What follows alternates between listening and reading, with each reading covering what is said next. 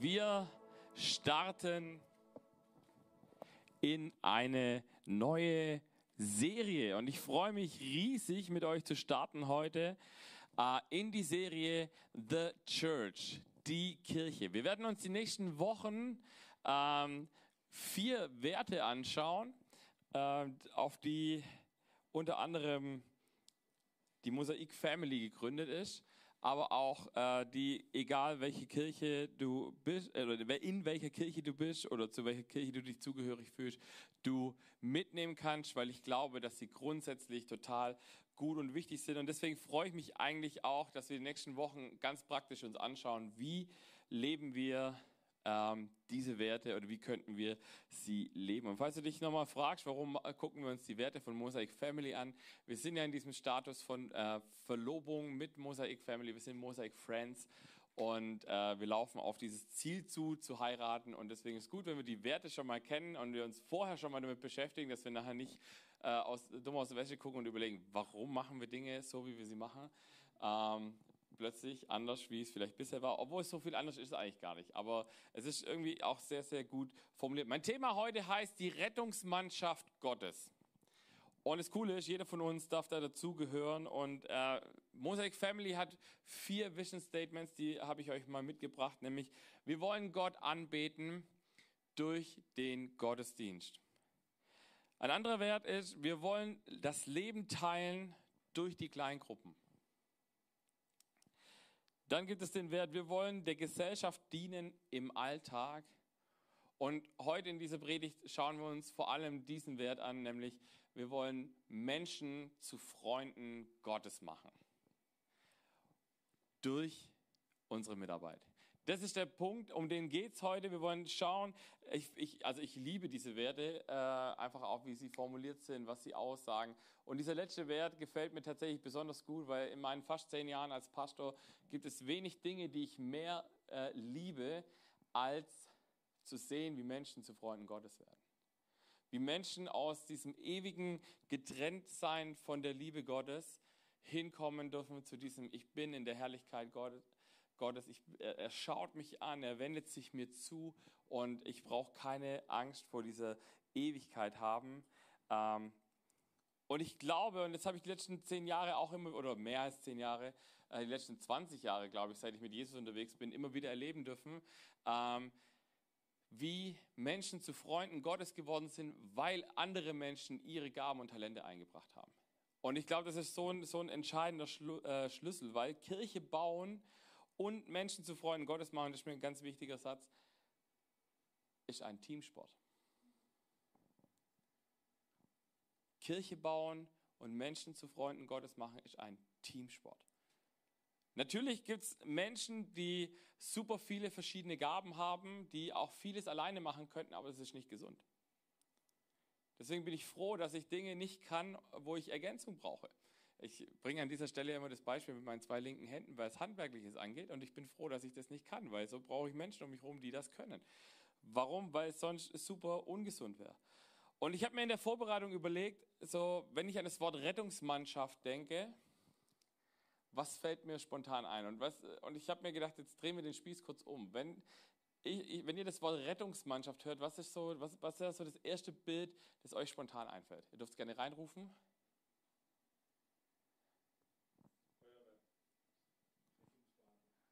Mhm.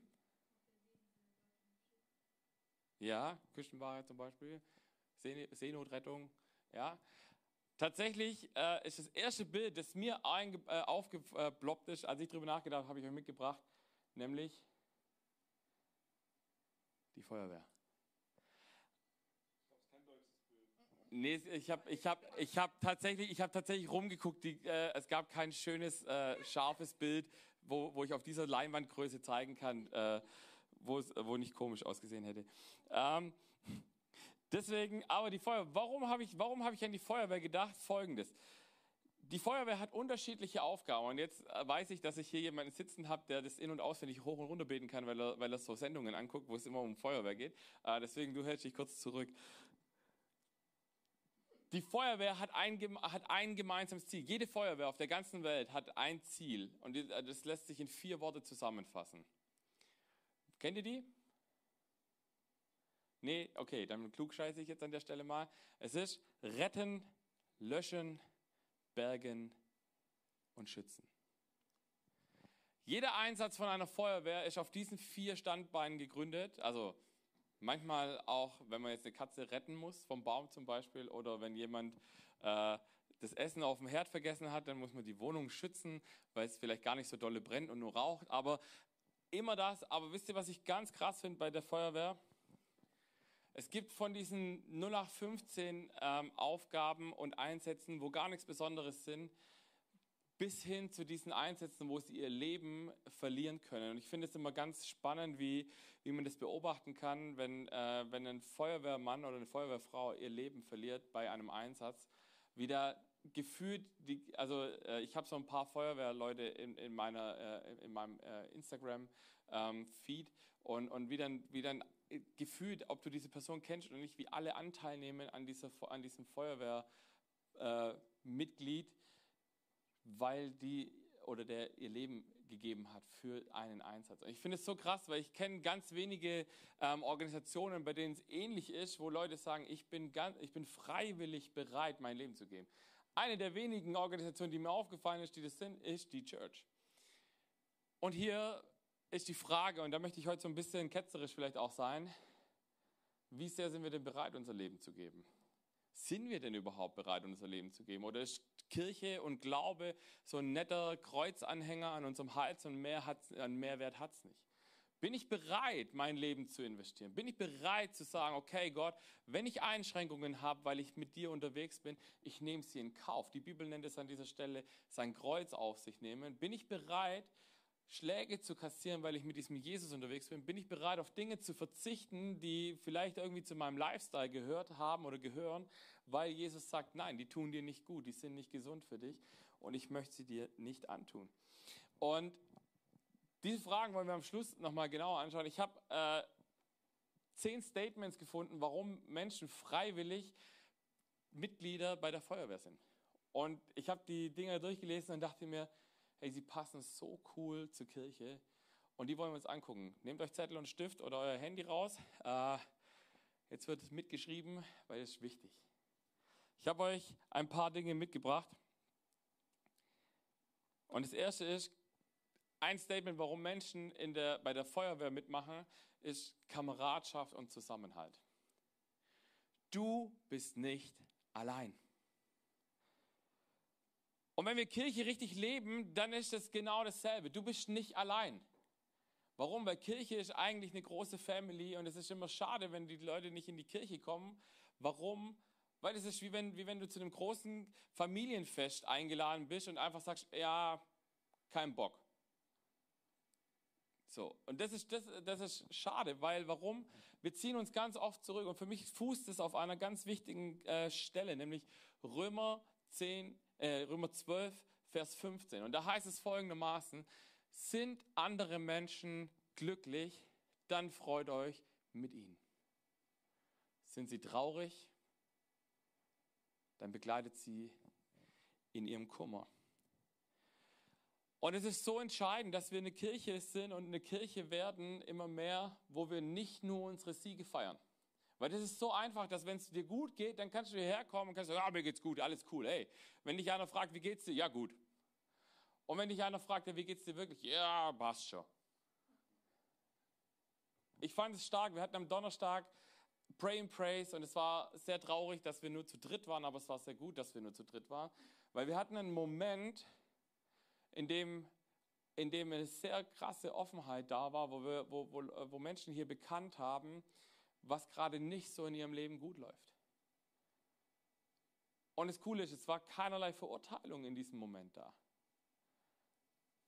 Und das ist unser Problem oft. Wir, sind, wir, wir, haben das Gefühl, wenn Dinge in unserem Leben nicht so gut laufen, dann muss ich sie verstecken, weil ich werde dafür verurteilt. Wenn das in dieser Kirche passiert, dann kommt zu mir, weil das ist nicht Style in dieser Kirche. Wir verurteilen keine Menschen. Wir haben jeder von uns hat sein Päckchen zu tragen. Jeder von uns hat, sein, hat seinen Mist vor der Türe, den er wegkehren sollte. Und wenn wir uns auf unseren eigenen konzentrieren, dann sind wir auch gar nicht so stier, beim anderen zu gucken, was alles scheiße läuft. Und, und wisst ihr, was mich so traurig macht oft, ist, dass wir, dass wir dann halt wirklich nur unsere Siege teilen, weil wir unsere Niederlagen das Gefühl haben, sie haben keinen Platz hier. Und ich finde es mega traurig, weil ich habe das allein diese Woche habe ich das erlebt. Ich habe eins, glaube ich, also so in der Vorbereitung zumindest für mich persönlich, eins der schwierigsten Gespräche in meiner bisherigen Pastorenkarriere äh, gehabt. Ähm, ich musste diese Woche zu einer Familie, die ihr äh, Kind verloren hat und das ich äh, jetzt ähm, auch beerdigen darf. Und es gibt wenig, was, was schlimmer ist, glaube ich, als ein Kind zu beerdigen. Beerdigung ist immer schon nicht so geil, aber wenn du dann Kinder beerdigen musst, ist es richtig tragisch. Und Interessante war, ich bin, ich bin dorthin und dachte, ich, äh, ich bin jetzt als Pastor, bin ich jetzt der, der trösten soll. Und ich hatte so ein gutes Gespräch mit diesem Ehepaar. Und es gab einen Satz, der mich total getroffen hat, als sie gesagt haben, ja, ich habe sie gefragt, ob ich, es die, äh, ob ich es teilen darf in der Church, dass das passiert ist. Und da war sie erst so, ah, weiß ich nicht, hm. ja, wir wollen ja niemanden damit belasten, was uns passiert ist. Und ich habe gesagt, Leute, das, das, das, das ist nicht Church Family. Wenn wir nur die coolen Sachen hier reinbringen, dann, dann, dann können wir es auch lassen, weil darum geht es nicht. Es geht nicht darum, dass wir eine Kirche sind, wo nur die guten Sachen gefeiert werden, sondern es geht, es geht darum, dass wir eine Kirche sind, wo die, wo die Schwächen getragen werden. Und wenn du was hast, dann bring es mit, weil das ist unendlich wichtig, dass wir das wissen. Weil ich sage dir eins, ich kann dir nur bis zu den Augen gucken. Ich weiß nicht, was in dir los ist. Wenn du zu mir sagst, es geht dir gut, manchmal sieht man es einem an, ob es wirklich so ist, aber ganz oft können Menschen das auch sehr, sehr gut verstecken, wie es ihnen wirklich geht. Warum? Weil wir das gelernt haben in unserer Gesellschaft, dass wir es nicht zeigen dürfen. Deswegen so wichtig, wir wollen uns freuen mit denen, die fröhlich sind. Das, ist ein Vers, den bringe ich immer bei, äh, beim Taufvorbereitungsgespräch. Wir wollen uns freuen mit denen, die fröhlich sind und wir wollen weinen mit denen, die traurig sind. Weil das ist Kirche. Ein zweiter Punkt, warum Menschen bei der Feuerwehr mitmachen und den ich auch genial für die Kirche finde, ist gesellschaftliches Engagement. Du hilfst anderen. Kirche ist kein Kuschelclub, wo wir hoffen, dass irgendwie alle herkommen und irgendwie äh, sich das füllen muss, weil, weil der Herr so viel Segen schenkt und, und so, sondern Kirche ist, dass wir rausgehen. So wie wir letzte Woche ähm, den Surf Day zum Beispiel hatten, wo, wo wir mit diesen verschiedenen Gemeinden hier aus Heilbronn in die Stadt gegangen sind und an verschiedenen Stellen der Stadt gedient haben und den Menschen in dieser Stadt gedient haben. Und wir leben in einer Welt, und das fand ich so faszinierend, traurig und gleichzeitig faszinierend, äh, zu sehen, dass wir in einer, in einer Gesellschaft leben, die nach Wertschätzung und Liebe sucht und das aber immer am falschen Ort. Wir suchen alle nach Wertschätzung und Liebe und nehmen immer die falsche Abbiegung. Weil diese Liebe, die wir brauchen und die wir suchen, die kann uns nur Jesus geben. Und wenn wir sie woanders suchen, werden wir immer enttäuscht werden, wenn wir immer verletzt werden, wenn wir uns immer weitere Wunden und Narben zuziehen. Und eine Aufgabe, die Gott seinem Volk gegeben hat, als er sie ins Exil geschickt hat, weil sie mal wieder nicht so geil gelebt haben mit ihm, äh, lesen wir in Jeremia. Das ist die Geschichte wo es heißt, Jeremia 7, äh, ich will den zweiten Teil des Verses lesen, da heißt es, betet für das Wohlergehen der Stadt. Denn wenn die Stadt, in der ihr gefangen gehalten werdet, Frieden hat, habt ihr auch Frieden. Ich will dich mal was fragen. Wann hast du das letzte Mal, nee, anders. Für was betest du regelmäßig? Für dich, für deine Anliegen, hast du vielleicht so eine Liste. Äh, da gibt es so einen coolen Film, der heißt War Room. Da gibt es so einen Kleiderschrank voll mit Zetteln, wo eine alte Frau für jeden Tag für die gleichen Dinge betet, um Durchbrüche zu erreichen. Hast du sowas, wo du runter betest?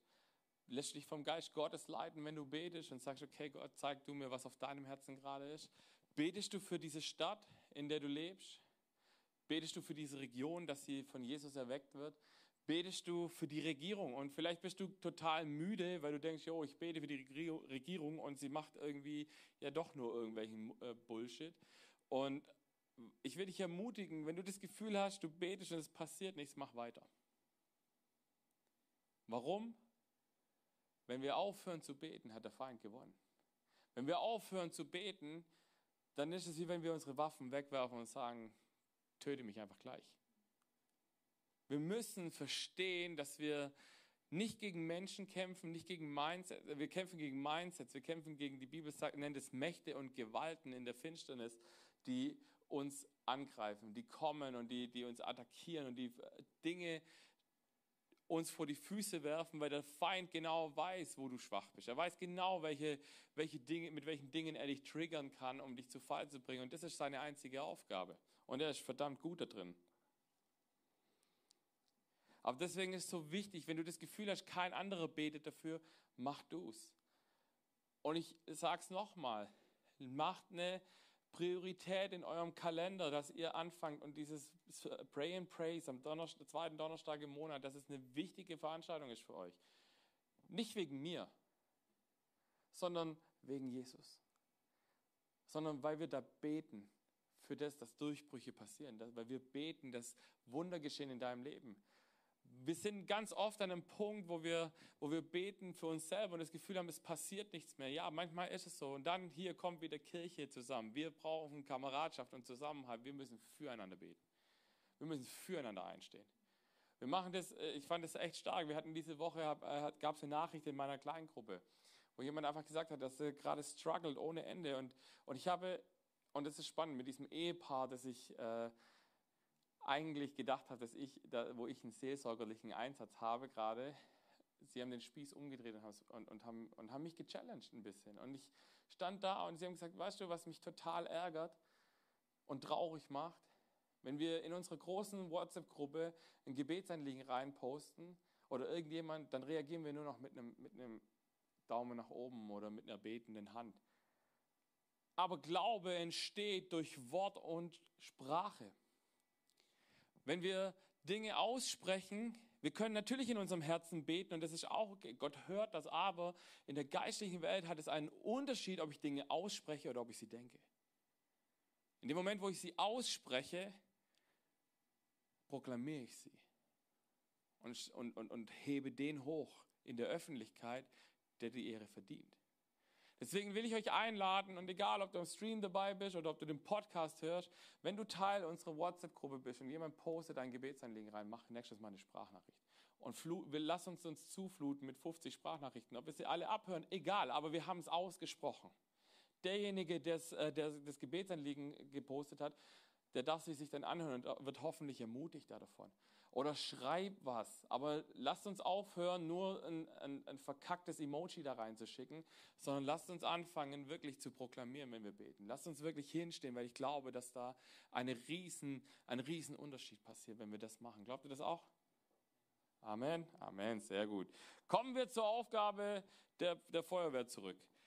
Menschen lieben es, zu retten, zu schützen, zu bergen und zu Nein, ich habe schon alle gesagt. Mist. Ähm, egal. Du hast einen klaren Auftrag. Bei der Feuerwehr ist es nicht so, dass die in Einsatz hinfahren und dann erstmal überlegen, was machen wir eigentlich heute? So, ah, da brennt's. Ja, was, was könnten wir jetzt machen? Sollen wir irgendwie Wind hinfächeln oder sollen wir vielleicht pusten gehen oder so? Nein, die A, trainieren sie natürlich ständig, was sie machen müssen, aber B, sie wissen, was sie zu tun haben. Und dann ist es so, jeder hat seine Aufgabe. Es ist nicht jeder der Maschinist, der, da, der, der, der, der den LKW lenken darf oder der irgendwie sagt, hier am, Wasser, äh, am Hydranten steht und das Ding aufdreht, sondern es gibt Leute, die halten den Schlauch, es gibt Leute, die rollen den Schlauch aus und es gibt Leute, die gucken, die gehen vorher rein und gucken, wo müssen wir überhaupt hin. Und Wahrscheinlich habe ich gerade gar nicht mal die Hälfte richtig erzählt, aber egal. Das ist, wenn, du, wenn, du, wenn man so Feuerwehrfilmchen anguckt, dann passiert es da so. Und auf jeden Fall, ihr merkt, ich habe keine Ahnung von der Feuerwehr, aber, aber ich mag das Bild. Ähm und wir haben auch eine Aufgabe. Unsere Aufgabe ist es, dass wir Menschen retten müssen vor dem Teufel. Vor diesen Mächten, die da draußen warten. Die, die das nicht interessiert, ob wir an die glauben oder nicht die das überhaupt nicht juckt, ob du, äh, den Teufel interessiert es nicht, ob du an ihn glaubst oder nicht. Der scheidet und weidet trotzdem. Die Bibel sagt in Jakobus, dass die Dämonen Angst haben vor dem Namen Jesus. Aber nicht, wenn er nicht ausgesprochen wird. Nicht, wenn wir nicht unseren Job machen. Und wisst ihr, es ist so wichtig, Wir haben die Aufgabe, um in dieser Metapher zu bleiben, die Feuer des Teufels zu löschen, die er da zündelt. In deinem Leben und im Leben von anderen. Indem wir ihnen von der Liebe Jesus erzählen, indem wir ihnen sagen, es gibt einen Gott, der dich liebt, so wie du bist, der aber was in dir sieht, ein Potenzial in dir sieht, wo er sagt, du musst nicht so bleiben, wie du bist. Warum? Weil ich habe eine Version von dir im Kopf schon von Anfang an. Du bist dummerweise in eine gefallene Welt hineingeboren worden. Das heißt, deine Zei Vorzeichen waren nicht so gut. Aber mit mir an deiner Seite werden wir das wieder hinbekommen. Und Jesus sagt diesen Auftrag für uns als Christen sehr, sehr deutlich in Matthäus 28, 19 und 20. Das heißt es, darum geht zu allen Völkern und macht sie zu Jüngern, tauft sie im Namen des Vaters und des Sohnes und des Heiligen Geistes und lehrt sie, alle Gebote zu halten, die ich euch gegeben habe. Und ich versichere euch, ich bin bei euch bis ans Ende der Zeit. Wenn wir mit Jesus unterwegs sind, gibt es Momente in unserem Leben, wo wir das Gefühl haben, Gott ist irgendwo, aber nicht hier. Gott ist bei allen super am Wirken, aber nicht in meinem Leben. Und ich will dir sagen, das ist eine Lüge, die dir der Teufel in den Kopf setzt. Jesus ist da. Jesus ist jetzt da. Er hat es dir versprochen, bis ans Ende dieser Welt, bis er kommt und die Welt richten wird, ist Jesus da. Und wisst ihr was? Er hat schon gewonnen. Jedes Mal, wenn der Teufel, der Teufel kann nur kleine Etappensiege gegen uns gewinnen, da wo wir es zulassen, da wo wir uns überwältigen lassen. Warum? Weil wir unsere Kämpfe alleine kämpfen. Ich kenne keine Feuerwehr, wo nur ein einzelner Mann vorgeschickt wird, um was zu machen. Es ist immer eine Mannschaft dahinter, die danach guckt. Und das ist wichtig. Deswegen, ich kann nur den Hebräerbrief an der Stelle zitieren, wo es heißt, versäumt nicht die Gemeinschaft, wie sich einige angewöhnt haben. Versäumt nicht die Kleingruppen. Lebt es aus, lebt es da drin und seid füreinander da, seid füreinander da, weil das ist so, so wichtig. Und dieser Auftrag ist so deutlich. Und Jesus sagt eben nicht, wartet, bis die Leute kommen, bis ihr sie retten könnt, sondern manchmal, um auch wieder in die Metapher zurückzugehen, sind Menschen in der Not und können diesen Notruf nicht mehr absetzen. Deswegen ist es wichtig, dass jemand anders diesen Notruf absetzt. Und wir fangen an, unseren Kindern beizubringen, wie man wie man einen Notruf absetzt, welche Nummer sie wählen muss. Meine Tochter mit vier Jahren weiß genau, wie die Nummer der Feuerwehr geht. Sie weiß zwar wahrscheinlich, äh, mit vier kann sie sich noch nicht merken, wie sie auf die W-Fragen antworten soll, aber, aber sie weiß zumindest, welche Nummer sie anrufen muss, müsste, wenn was wäre. Und deswegen ist es so wichtig, welche Nummer rufst du an, wenn du in der Not bist? Hast du jemanden, mit dem du Zweierschaft lebst, wo du sagst, hey, da ist eine Person, die kommt in mein Leben und die, die, die stellt die unangenehmen Fragen. Aber ich weiß auch, ich kann mit jedem Moment kommen und ich weiß, ich werde dort nicht verurteilt von ihr oder von ihm. Und das ist so, so entscheidend. Weil ich glaube, wenn wir nicht rausgehen und die Leute reinholen, dann erleben wir das, was wir in der Apostelgeschichte schon mal gelesen haben vor kurzem, nämlich da hat Jesus auch gesagt, geht hin nach Samarien, nach Judäa, nach Judäa, nach Samarien und dann in die ganze Welt. Und als die Jünger das nicht gemacht haben, hat Gott eine Verfolgung in Jerusalem anfangen lassen, damit sie gezwungenermaßen in die Welt raus mussten. Was ist daraus entstanden? Ein weltweites Movement mit in der Zwischenzeit über zwei Milliarden Menschen, die diesem Jesus nachfolgen. Die einen ein bisschen lebendiger, die anderen nur auf dem Papier, aber sie gehören zumindest mal zum Club dazu. Ähm, aber auch die müssen wir retten und wieder, wieder nach Hause holen und sagen, hey, komm zu diesem Jesus. Warum gehen Menschen noch zur Feuerwehr? Weil sie Verantwortung lieben. Du bekommst viel Verantwortung, du bist ein Vorbild. Jetzt, okay, ich muss es doch sagen, weil ich merke, dass es wichtig ist. Jetzt ist natürlich nicht jeder Feuerwehrmann ein, oder Feuerwehrfrau ein, ein, ein Vorbild im, im Leben. Äh, es gibt auch viele von denen, die anfangen selber zu zündeln, damit sie endlich mal was löschen können. Aber darum geht es nicht. Grundsätzlich sind ganz viele von diesen Männern und Frauen sehr äh, verantwortungsbewusst mit dem, was sie so tun. Und weißt du, ich habe eine Statistik gelesen, dass die meisten Menschen haben kein Problem mit dem Glauben an Jesus Christus. Die meisten Menschen haben ein Problem mit dem Bodenpersonal. Wir machen unseren Job einfach scheiße. Anders kann ich es nicht sagen. Warum? Du und ich, wir sind hoffentlich Menschen, die regelmäßig in die Kirche gehen, die regelmäßig ihre Bibel lesen, die regelmäßig beten. Das sind drei ganz einfache Dinge, die uns helfen, ein krasses, vorbildliches Leben zu führen im Sinne von dem, wie wir nach außen wirken.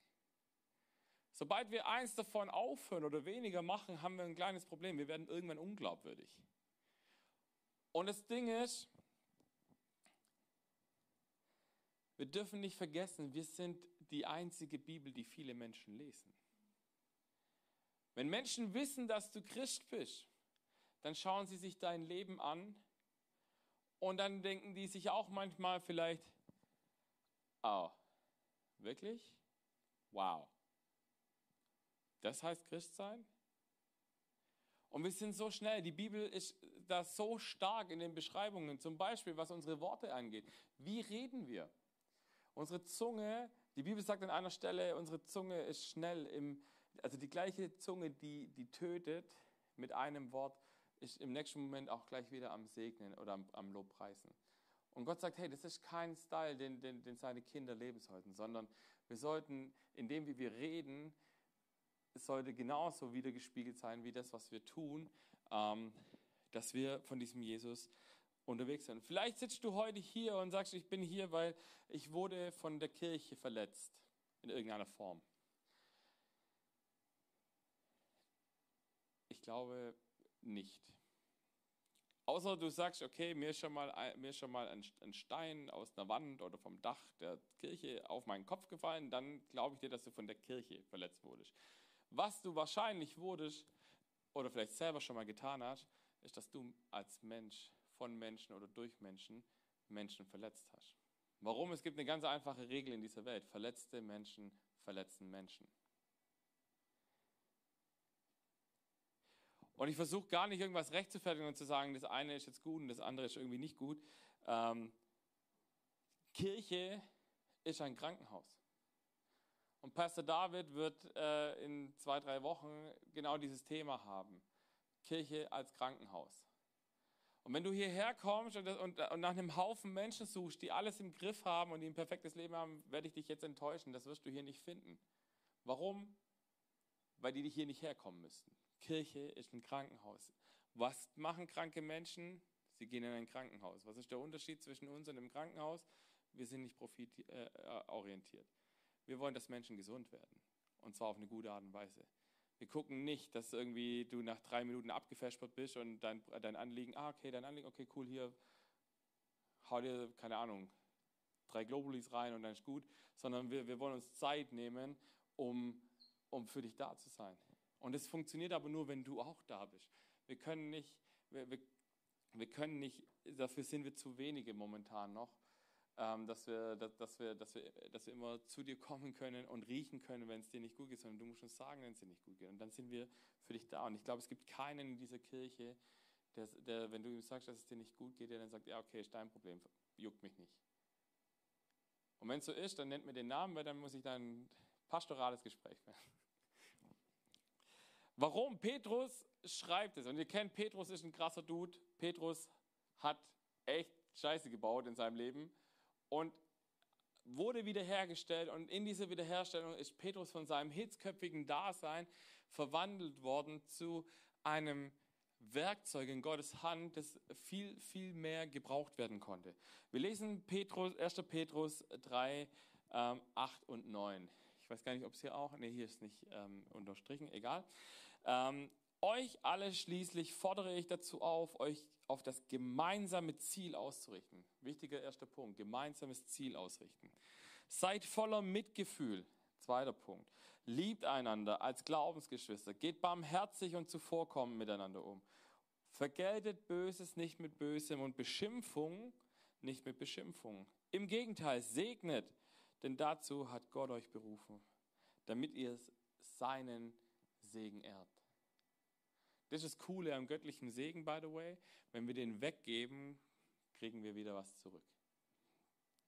Aber Petrus zählt hier fünf Elemente auf, die ganz arg wichtig sind, ähm, die eine Gruppe von Christen immer auszeichnen sollte. Das, das erste ist Einmütigkeit. Dasselbe Ziel verfolgen.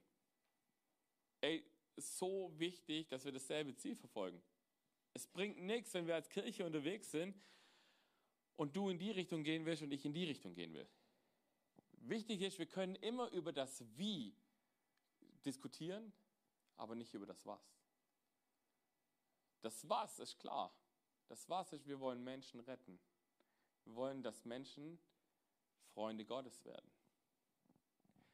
Wie? Darüber können wir diskutieren und können uns Ideen um Ideen einfallen lassen, weil ich glaube, da gibt es gar nicht genügend Ideen, die wir haben können.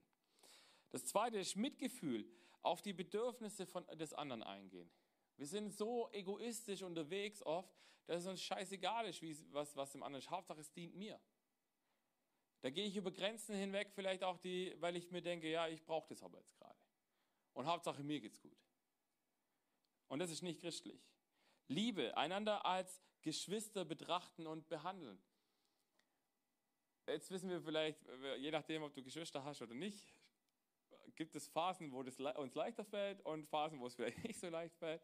Aber am Ende des Tages sind wir ganz oft, ist Familie das, was am Ende übrig bleibt, wenn sie gesund ist.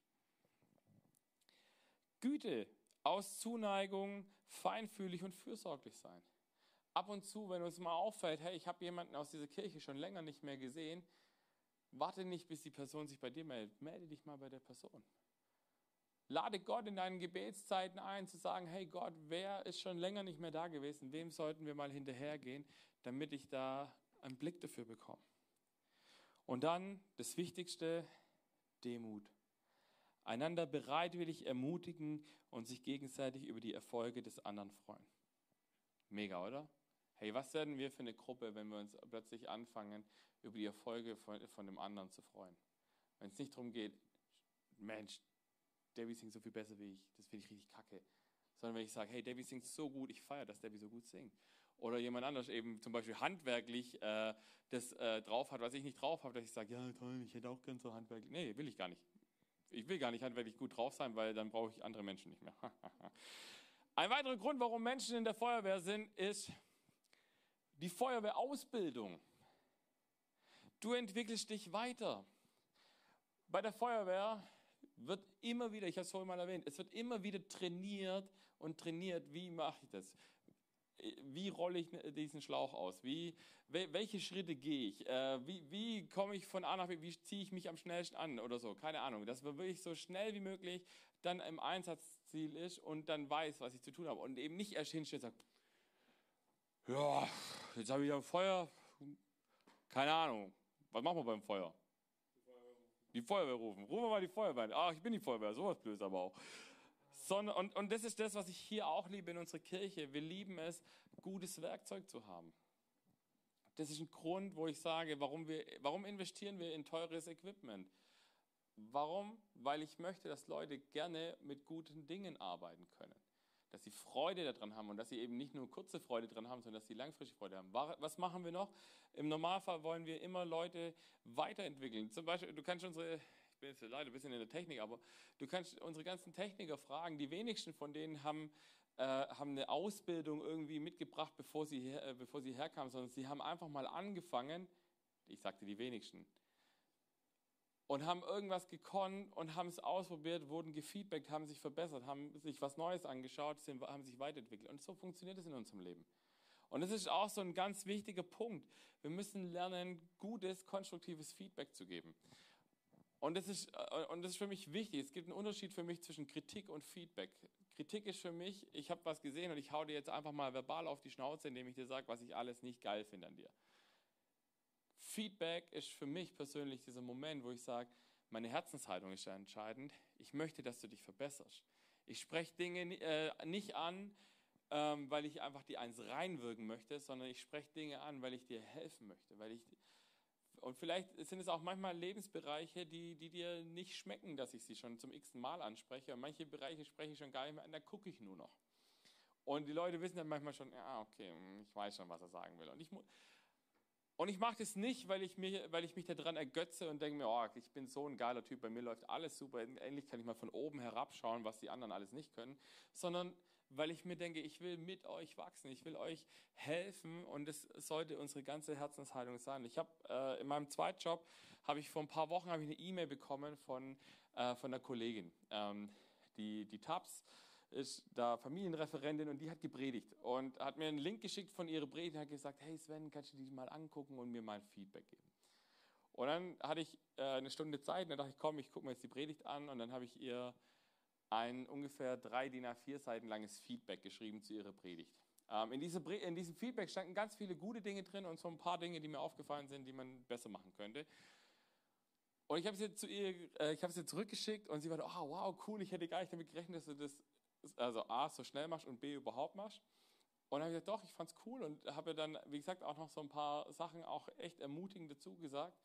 Und jetzt habe ich die Woche habe ich, habe ich den nächsten Link von ihr bekommen und dann hat sie mir geschrieben, hey Sven, ich fände es voll cool, wenn du mir noch mal ein Feedback geben könntest. Ich habe an ein, zwei Schrauben schon gedreht, ein, zwei Sachen, da arbeite ich noch dran, aber ich habe, dank, dank dir habe ich sie jetzt mehr auf dem Schirm und möchte daran arbeiten. Und genau darum geht es. Geht nicht darum, dich fertig zu machen und zu sagen, was für ein Wurm du bist und was du alles nicht kannst, sondern es geht darum, dir zu helfen, zu wachsen und größer zu werden. Deswegen, wenn dir jemand Feedback gibt, wichtig, checke die Herzenshaltung und dann nimm es nicht gleich persönlich. Die Bibel gibt, es gibt eine Stelle im Thessalonicher, wo es heißt, prüft alles und behaltet das Gute. Wenn Menschen kommen und es kann bei gutem, konstruktiven Feedback, kann auch ein, zwei Punkte vielleicht dabei sein, die gar nicht stimmen und gar nicht passen oder wo die Person vielleicht falsch interpretiert hat, wo du das gar nicht so gemeint oder machen wolltest. Ähm, deswegen ist es immer wichtig, nicht gleich persönlich nehmen, sondern mit zu Jesus nehmen und sagen, ich muss mal gucken, was Gott da äh, mir sagen möchte, wo er vielleicht wirklich was machen möchte. Sechster Punkt. Leidenschaft, Feuerwehr. Du hast Spaß. Ich glaube, nicht nur bei der Feuerwehr, es gibt auch andere Vereine, wo man Spaß haben kann. Aber für mich ist es ganz wichtig, Kirche muss ein Ort sein, an dem ich Freude habe. Ich muss da gerne hingehen. Deswegen eben auch der Versuch, äh, Räumlichkeiten so gut wie es geht zu gestalten, ähm, Equipment zu haben, das gut ist, Stimmung zu haben, die gut ist. Deswegen wisst ihr, der Punkt ist, warum, warum laden wir euch immer wieder ein, bitte nach vorne zu rutschen, die, wenn, wenn vor euch leere Plätze sind. Das ist nicht, weil, äh, weil wir nichts Besseres zu tun haben, sondern das ist, weil es macht einen Unterschied, wenn du hier vorne stehst, ob dreimal die Hälfte des Saals irgendwie sich leer anfühlt, weil in jeder Reihe bloß drei Leute sitzen, oder ob man geballt mit 20, 30 Leuten irgendwie zusammensitzt und das Ding sich voll anfühlt. So, das macht was mit dir, wenn du hier vorne stehst. Ähm, nicht, dass es, wenn ihr euch im ganzen Raum verteilt, weniger Heiliger Geist hier drin wäre oder so, aber es macht was, dass du das Gefühl hast, ah cool, es ist, da, da, da kommt was zurück. Und wenn dann Leute noch mitklatschen oder mitsingen oder, oder im Gesicht ein bisschen Freude haben, dann macht das was mit dir. Dann, also mir, mit mir macht es zumindest was, weil ich habe dann irgendwie mehr Bock und habe das Gefühl, ich mache die Dinge, die ich mache, auch besser. Und das ist mir auch ein Herzensanliegen. Mir ein, ich habe einen Wunsch, dass diese Kirche dafür bekannt ist, dass es ein Ort ist, wo Leute erfüllt sind in dem, was sie tun.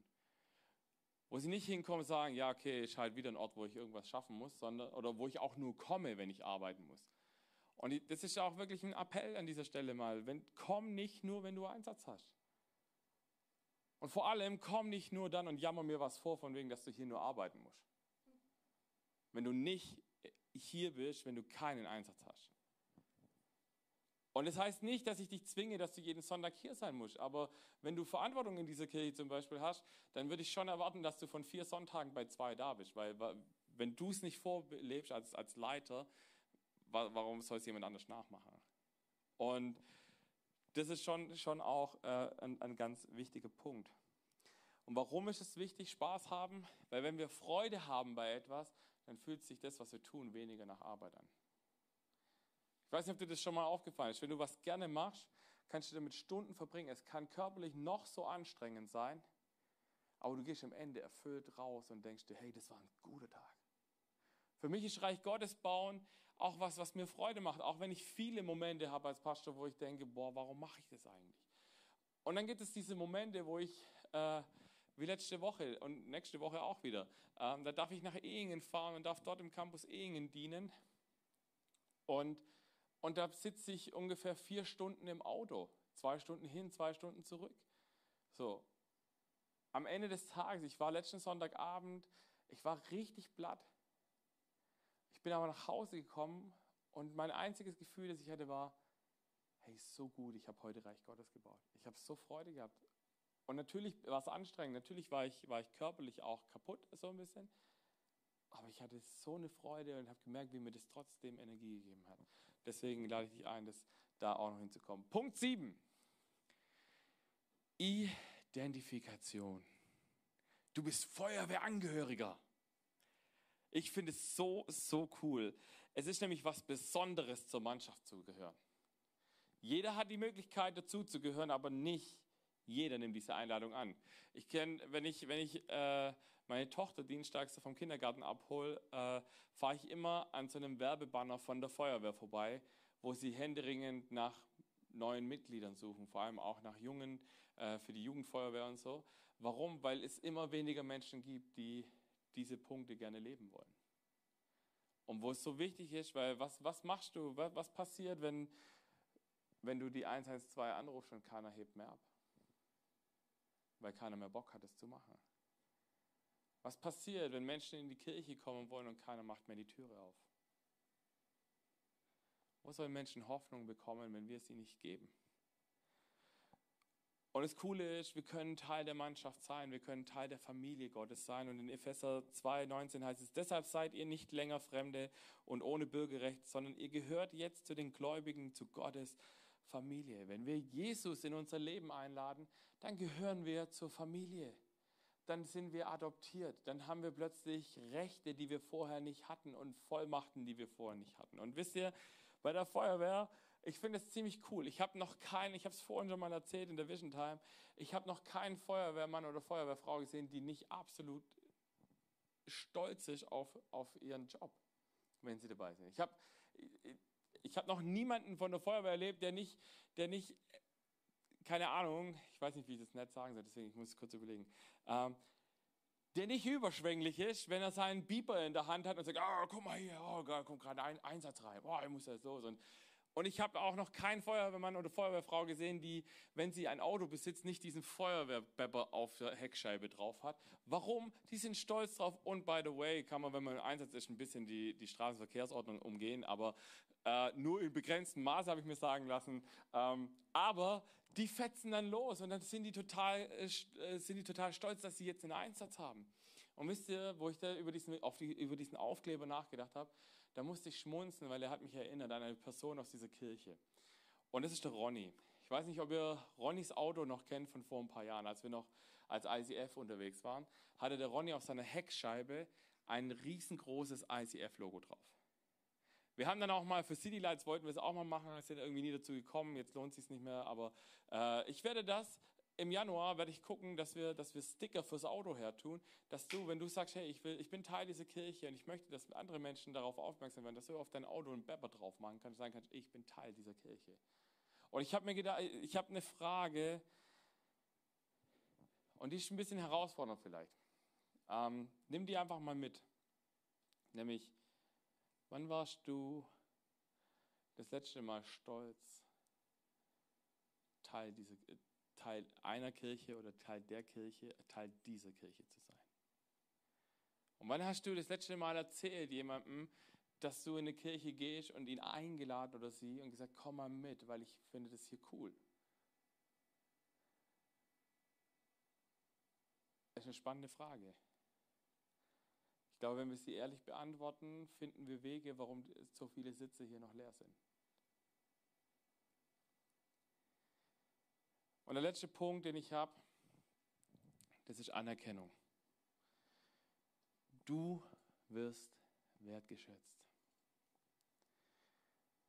Und weißt du, ich finde es nicht, und das ist ein wichtiges Statement von mir, aber auch von uns als Leitungsteam, es ist nicht selbstverständlich, dass du dich in diese Kirche investierst. Du gibst eine Währung, wenn du hier mitarbeitest, von der du nichts zurückbekommst, und das ist Zeit. Jede Minute, die du investiert hast, jede Sekunde, die du investiert hast, ist weg. Die Frage ist, wofür? Und macht es Sinn für das, was du investiert hast? Du kannst eine Stunde TikToken oder, oder Netflixen oder was auch immer. Oder du kannst eine Stunde in die Church investieren bei beidem siehst du vielleicht nicht sofort den Unterschied, was es gemacht hat, aber eins von beidem würde ich sagen, macht am Ende des Tages den Unterschied für jemanden.